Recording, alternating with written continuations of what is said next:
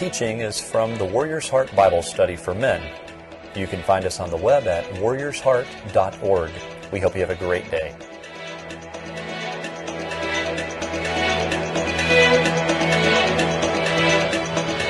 you have a kid or you have a plan to meet a kid, um, we need the influence of men. And I hope that today, as we walk through this, you'll see how that impacts the kingdom of God. Well, we're going to start at the beginning, Genesis 1. We're not going to be in one place today. I'm going to be all over the place. So you can either chase me throughout the Bible, or you can just write down some notations of where we are and what we're talking about, and you can look these up later if you feel the need. Genesis 1, it says in Genesis 1, excuse me, and by the way, thank you for those of you who are very kindly offering a handshake this morning, and I gave you an elbow. Thank you for allowing me not to share my cold with you. I'm trying to keep that to myself as much as possible. It's not always good to share. So, uh, someone shared it with me, and I'm very thankful for that.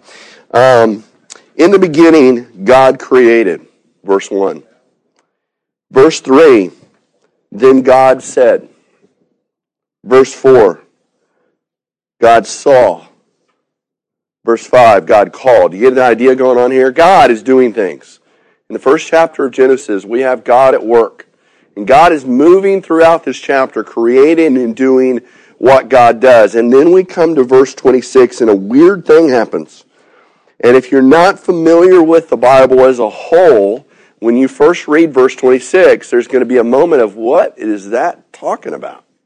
Because after we hear God did this and God did this, when we get to verse 26, then God said, Let us. Was he got a, a, a friend in his pocket? What in the world let us? Where's the us coming from? We've got God out there in nothingness, creating from nothing, because only God can do that. God's creating, and all of a sudden in verse 26, we have an us when we've never had a we. And we have to, in that moment, realize that from the very beginning, God is explaining to us that even in Himself, even as He exists as Father, Son, and Holy Ghost, there is a community, there is a relationship, that God is in relationship even with Himself. That there is an us in Genesis 1. That throughout God's Word, we have this community of the Trinity. One of my favorite verses in all Scripture is Jeremiah 32, 38. Now, that is not a um, uh, uh, passage that we hear talked about a lot. I don't know why I'm looking it up. I can just tell you what it says. Um, I've got it right here. Um, Jeremiah 32, 38. But here's the reason I love Jeremiah 32, 38. I believe in Jeremiah 32, 38, we have the mission statement of the entire Word of God. Because I have people ask me from time to time, if you could take all that God says in the Bible and boil it down to one thing, what would it be? It's Jeremiah 32, 38. If the Bible had to be, had to be submitted as one sentence, it would be this Jeremiah 32, 38. I will be their God, and they will be my people. It's everything the Bible is about. I will be their God, and they will be my people. Now, what do you hear in that passage? You hear relationship. I will be their God and they will be my people. You hear that? That God has a heart for relationship with his people from the very beginning of his word to the very end of his word. In fact, the story of the Bible, the gospel, is that we in our sin were separated from God. So now that that desire God has to be our God and for us to be his people is broken, that we have an inability to do that.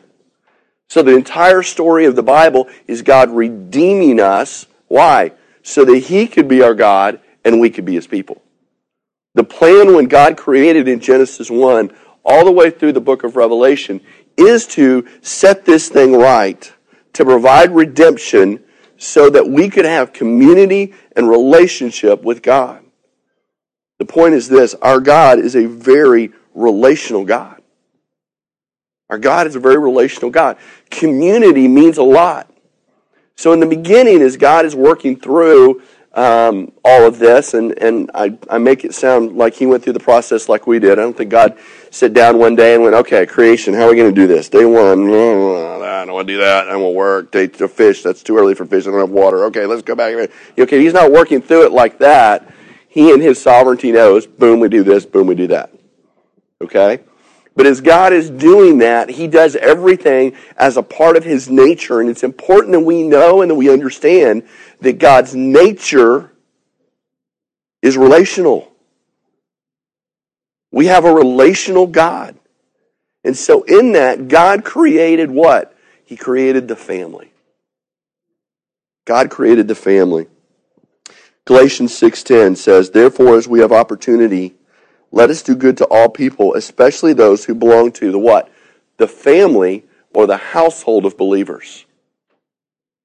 That the Bible refers to those who belong to Christ, those who are in community with Christ, as not just the body of Christ, but the family, the household, the oikos. Okay? Those who are kindred with, those who are related to. Okay? You have people in this world that you're related to. Now, you can be related by blood. Okay? Your mother, your father, sister, brother, all these different people that you're related to. You can be related by marriage. Oh boy, can you be related by marriage. Okay? Your nephew gets married, and all of a sudden, now you've got a niece in law. Is that the right term? A niece in law? Okay? You've got in laws and outlaws, okay? You've got in laws, and so you can be related by marriage. You can be related. Have you ever said this? And I bet you have walked in and said, Hey, brother. How many of you walked in this morning and said to somebody in this room, Hey, brother, was that really your blood brother? No, it was your brother in Christ. You can be related in the body of Christ. God has put together this design and God has created the family. We can never get away from the fact that the family was God's idea. It was his original plan. It was not a reaction to Genesis 3 and the sin in the garden. It was his plan from the beginning. The purpose of the family is relationship. The purpose of the family is relationship. God is relational and designed the family as our primary source of community.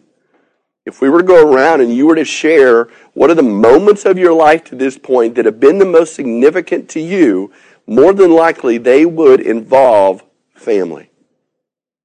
Whether blood, marriage, or the body of Christ. And I tell you, if you've ever, and well, I'd say if you've ever, we've probably all been there. If you've ever been at that point where you're looking for a church home, you move to a new city or you've, you've changed jobs and you have to go somewhere different and all of a sudden you have to look for a different place to, to, to attend and be a part of a body of Christ, a local body of believers. I don't know about you, but I hate it. I hate looking for a church home. A couple times now, being a staff person, I haven't had to look for a church very often. Usually when they hire me, I just go there, right? But there have been a couple times in my life where God's had me do different things. I've been involved in different ministries. And there was two years where my uh, family and I lived in Mansfield, Texas, near near Fort Worth. I was going to school, and and during that time, uh, I felt like church staff was just not something I needed to do or was able to do as I was working on a new degree. And so we started doing this crazy thing of looking for a church. Now here's the thing: you walk in, and you don't know anybody. Who are all these strange people in this church? You don't know how they do it. Some of you are going, I felt that way last week here. Okay? We have things that we do here at Houston's First. They're very normal to us because we do them every week. But you walk in and go, I don't know what y'all are doing. I didn't know that that was there. Okay? That's going to be in the garden room. And you go, garden room? What the heck is a garden room? I don't know where that is. You're, you're here, by the way, in case you're wondering. Okay? When I first came to this church, I had a meeting. The first week I was here, and they said, We're going to be in the green room. I looked forever for a green room until somebody goes, It's not green. It's just called the green room. And by the way, we changed the name now. It's called the reception room. I have no chance of finding this room. There's all these things you don't know. Why? Because I'm not familiar. I don't feel like I'm a part of the family. But isn't there something amazing that happens? And I hope you've experienced this at some point here at Houston's First and at other churches where you've walked in and you've begun, you've begun to get to know people and it feels like family. And the body of Christ becomes what the body of Christ was meant to be, which is a family. You see, God created the family biologically and then mirrored in the body of Christ to be a family for us because he had a reason for that. Now, what is the role of the family? Well, let me ask you this question. If you hear the term generation to generation, What are some things that come to your mind? Somebody uses that phrase, that uses that term, generation to generation. What are some things that pop into your mind? Somebody tell me. Legacy, yeah. Traditions, yeah. Heritage. Generational sin, absolutely. And generational blessing. Yeah. What else? Mentoring.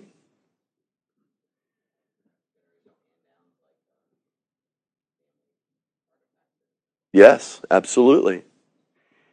When we say generation to generation, and all of you said that in what you just answered, you see the continuity from this one to this one, like links in a chain. In fact, if we could see the generations, I had a, had a, a guy in our church yesterday I was having lunch with. He told me something I'd, I'd never known. He said his father, or his grandfather, excuse me, his grandfather had escaped, Uh, escaped maybe a strong word, had, had immigrated here from Lebanon, okay? But to get here, he had to run out from the coast. He had to swim to a boat that was leaving to get on that boat that was going to the United States to be able to come to the United States. Okay? He was telling me about two links up in this chain. What had gone on? He says, I talked to my grandfather because I can never understand him.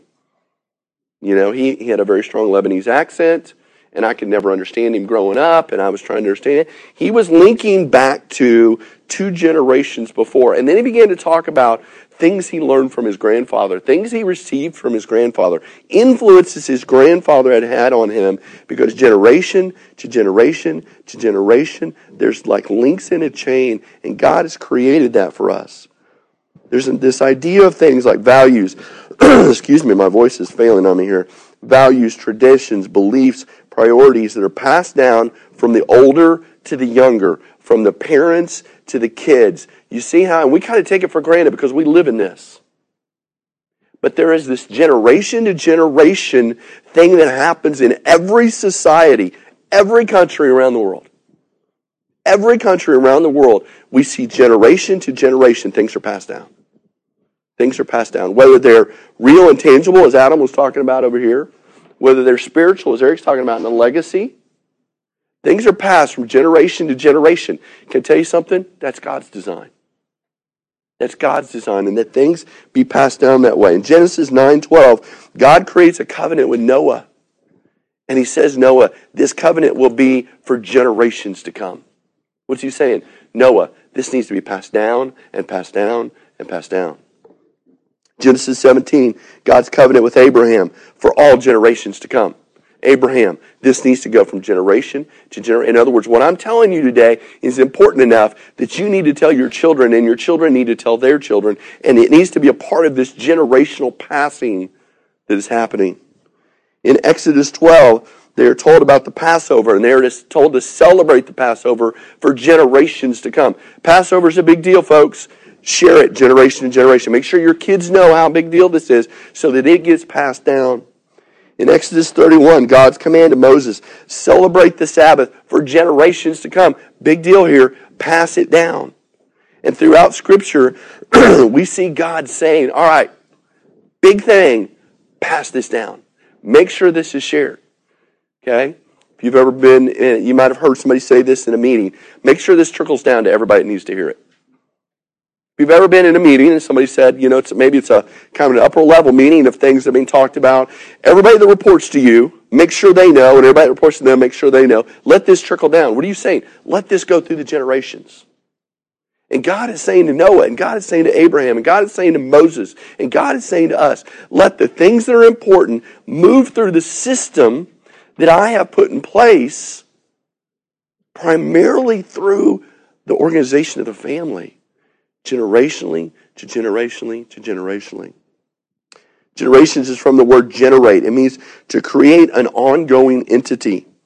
It is the continuation of the gospel. You see, back here in Genesis where we started, God says, or God doesn't say it, actually, in Jeremiah, but God shows us that He wants to be our God and He wants us to be the, or He wants to be God and He wants us to be His people. But sin enters the picture So he says, I got a plan for that. He begins to redeem mankind. How does he redeem mankind? Generationally. So he shares with the Father to share, share with the Son. So that generationally, God's gospel was intended to happen generationally. You see, when we look at evangelism today, we look at it differently. The kingdom of God is found in the passing of faith from one generation to the next.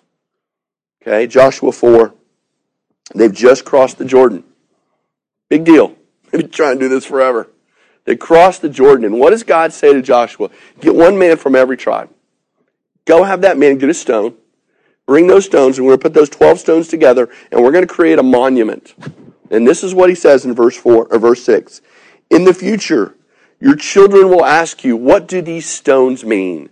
And you will say, Generation to generation generation. God is saying, Set up markers so that your kids will look at you and go, Dad, what does that mean? Grandpa, what does that mean? Uncle Bob, what does that mean? Let me tell you what that means. That means God was faithful here.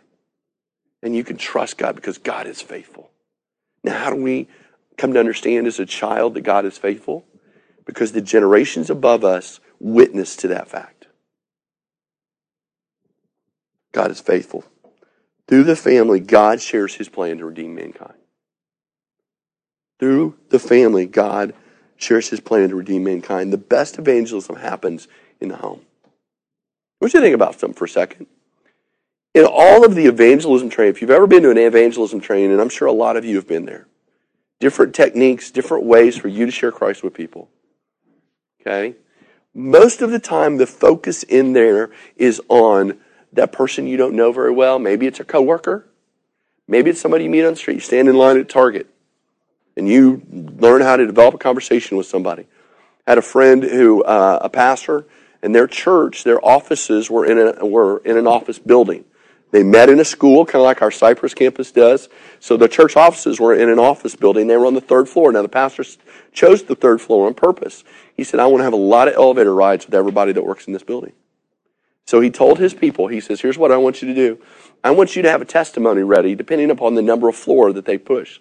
So if they're a second floor person and they get in with you and push second floor, you go, I got a second floor testimony. Hey, can I tell you about Jesus today? I got about 10 seconds. Going to the third floor, I got about 18 seconds. So he would say, this is how you share Christ with the people that are in this building with us. Probably every evangelism training you went to was on how you share Christ with someone maybe that you don't know very well. But can I ask you a, question? What would happen if every generation was faithful to share Christ with the generation that came behind them? There'd be almost no evangelism for us to do. If every generation was faithful to share Christ with the generation that comes below them, their children, their nieces, their nephews.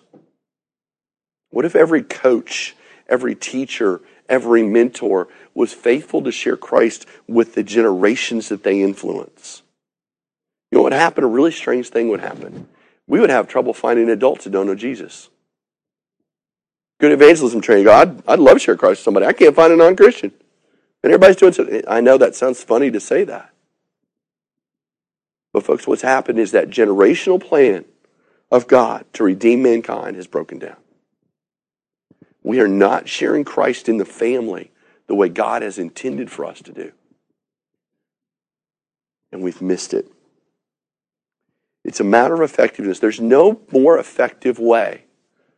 Okay? Let's kind of back up in big picture here for a second. God's created this family. Why? Because He wants to be our God and He wants us to be His people. He's created a family so that generationally we can impact each other, older to younger, all the way down. And then he gives the task of evangelism to the older generations to evangelize the young. There's no more effective way. If we were to go out from here and, and we were to say, we want to see something go through our church, so we're going to start with the oldest generation in our church, and we're going to share it with them, and we're going to ask them to share with the generation below them. They're going to share with the generation below them. They're going to share. Over time, if we were faithful to that, would every generation in our church know whatever it was? Absolutely. It's one of the most effective ways to share. And that was God's plan for the family from the beginning. Finally, Number three, God's design of the family contributes to the health of the kingdom. So God's created this family. He's created this system by which we can influence generation, general, gener, that's easy for me to say, generationally to generation. I can say that at 8 in the morning. I can't say that at 6.30, okay?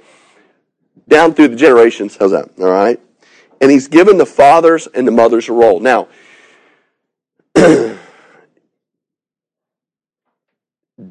specificity. See, I can't even say that one either. That one is not popular nowadays. Found a website yesterday. You're going to love the name of the website. Pagan Wisdom, by the way. Paganwisdom.com. Yeah, I bet you do. Pagan Wisdom is kind of an oxymoron. Paganwisdom.com says there are 63 genders in our nation. 63. I thought there was a man and a woman, but they say there's 63. 63 people. 63 different genders. Now, why would there be such a push? Can I tell you that, and I know you know this, our God has a plan, and our enemy has a plan. And our enemy's plan is for us to believe lies and not believe the truth. The truth is, God created man and woman, two genders to fit within the family so that mankind could be redeemed as the generations go. The enemy's plan is to break that down. So if you look at the, the attack of the enemy on our family, just in the United States in the last 50 years, the rate of divorce has gone up. It's an attack on the family. Why? Because if the enemy is effective in attacking the family, the enemy is effective in attacking evangelism. If the enemy can disconnect those generations what God has put in place to redeem mankind in the most effective manner possible begins to break down. So if God can take a dad out of a home, or excuse me, if the enemy can take a dad out of the home, he can break down what was intended to be. Now, by God's grace, God is a redemptive God, and God can do amazing things, even in the midst of divorce.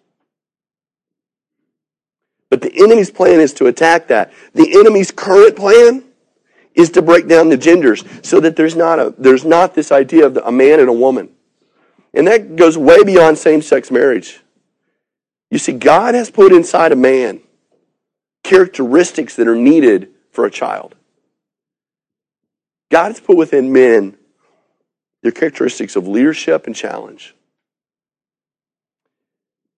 In many years of student ministry, one of the most common meetings I had was with moms who would come to me and they would say, My son, who used to be the greatest kid in the world, has gotten so difficult and so disrespectful.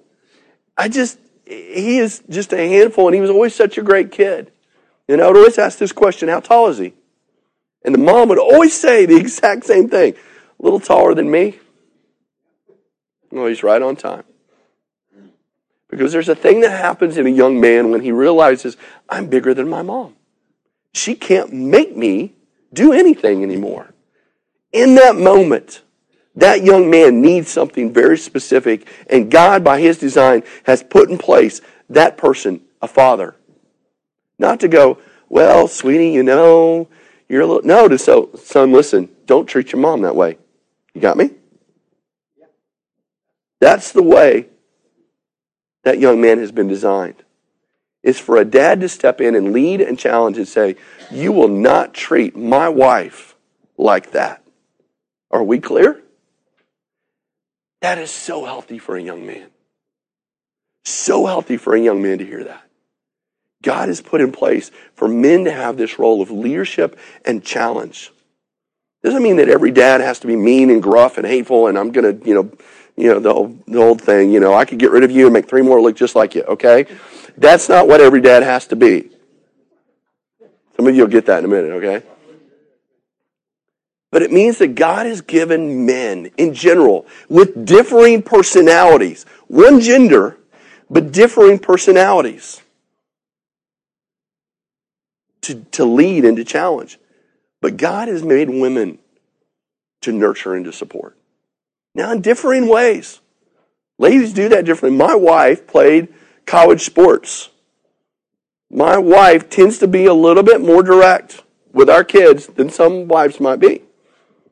So when my one of my kids comes home and says, you know, I'm having trouble with my homework, my wife tends to go, well, maybe you should study more. But she's still supportive.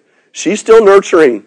She still has within her an incredible ability as a woman to nurture in a way that I can't do. I just don't have that knack.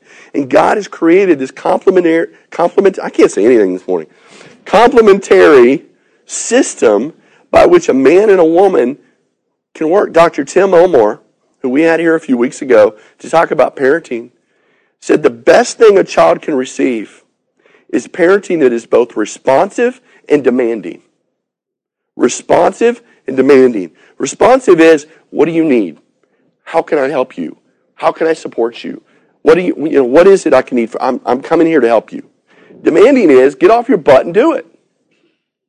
And when kids have an environment where they're getting both of those, not in contrast, but in complementation, where they're hearing not, not different messages, but the same message. I'm with you, but you know what? You got to get off your butt and study. You get off your butt and study, your grades might be better. But I'll help you any way I can. You hear the message there? It's both responsive and demanding. And God is designed in the family for moms to have a role and dads to have a role. But divorce has messed up that plan. There's a lot of families where dad's not there. And I, as great as a mom can be, it's very hard for a mom to be both a mom and a dad. As great as a dad may be, it's very hard for him to be both a dad and a mom. And so we as the church have got to step into those situations for the health of the kingdom of God. Remember, this is God's plan to redeem mankind. To step into a family that's a single parent, a mom that's a single parent and go, how can I help you? The men in this room, you can have a tremendous impact on the single parents of our church. To step in and go, how can I help you? We were somewhere one time and my wife was by herself. A lot of times my wife is mistaken as a single parent because I'm on staff. We came here and uh, we've been attending here. We've been we, I've been on staff here for about six months. My wife was going to a Sunday school class. She was going by herself because I'm doing all the stuff I have to do on Sunday morning. Finally, a lady in the in the in the class said, "Honey, you know maybe we can get your husband to come to church." She said, "Actually, he comes to church. He's on staff. I just look like a single parent because my husband's working." Okay. But you know what happened one time? When we came here, our kids were really young. Our kids are all teenagers now, but our kids were really young. And I don't know who it was. I have no idea. I have no way to ever figure out. But there was a man in our church on one Sunday morning. My wife's trying to wrangle our kids because I'm off doing something else. And a man stepped in and he said to one of my one of my sons, he said, "Young man, listen to your mom." That's all I said. The influence and my boys, rightly so, because they know better, said, Yes, sir. The influence that happens, even in that moment where I was absent, not because I was out of the home, but because I was out of the presence. God has created that for us. Here's the foundational question for parents. This is something God has been giving me, and I'm coming, every time I talk to parents now, I'm asking them this question Moms and dads, are you preparing the path for your child or are you preparing your child for the path? I think that question divides parents into two camps, two kinds of parenting.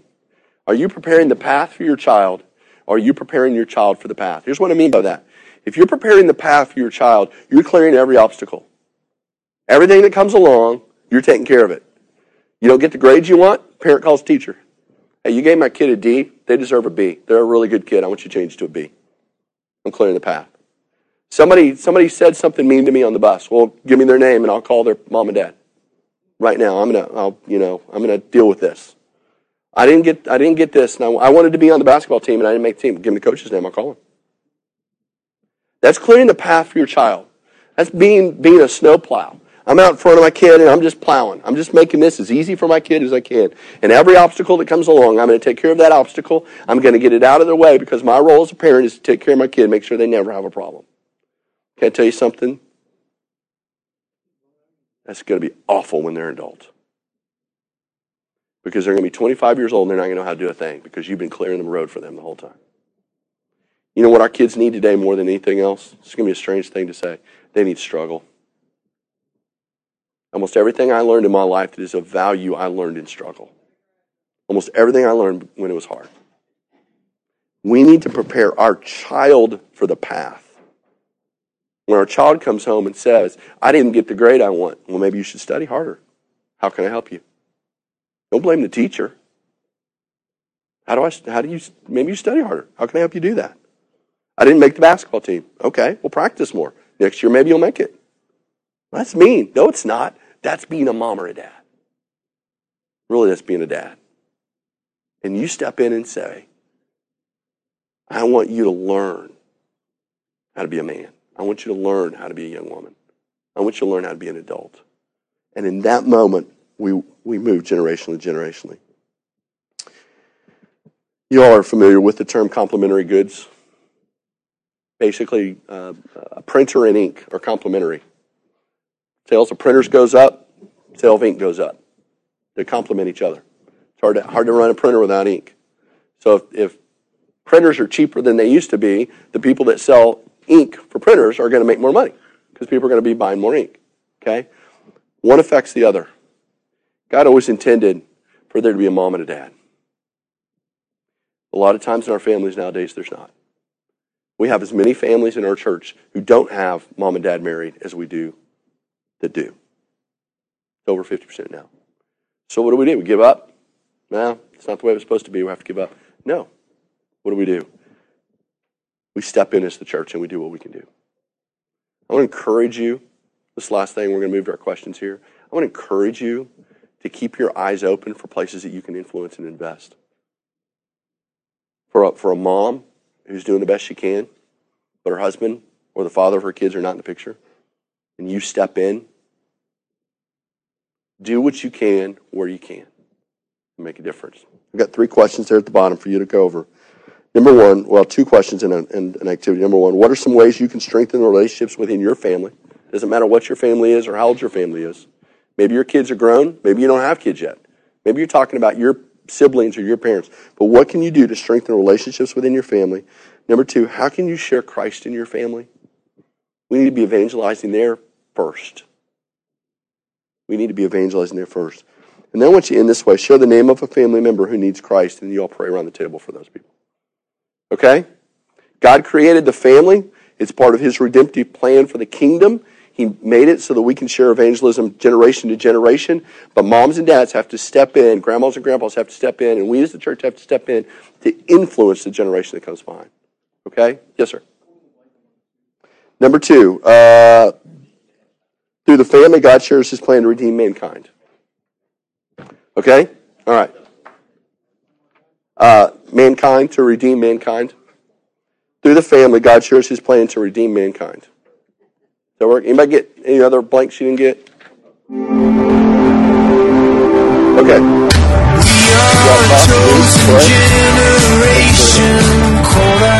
Thank you for joining us on this week's podcast.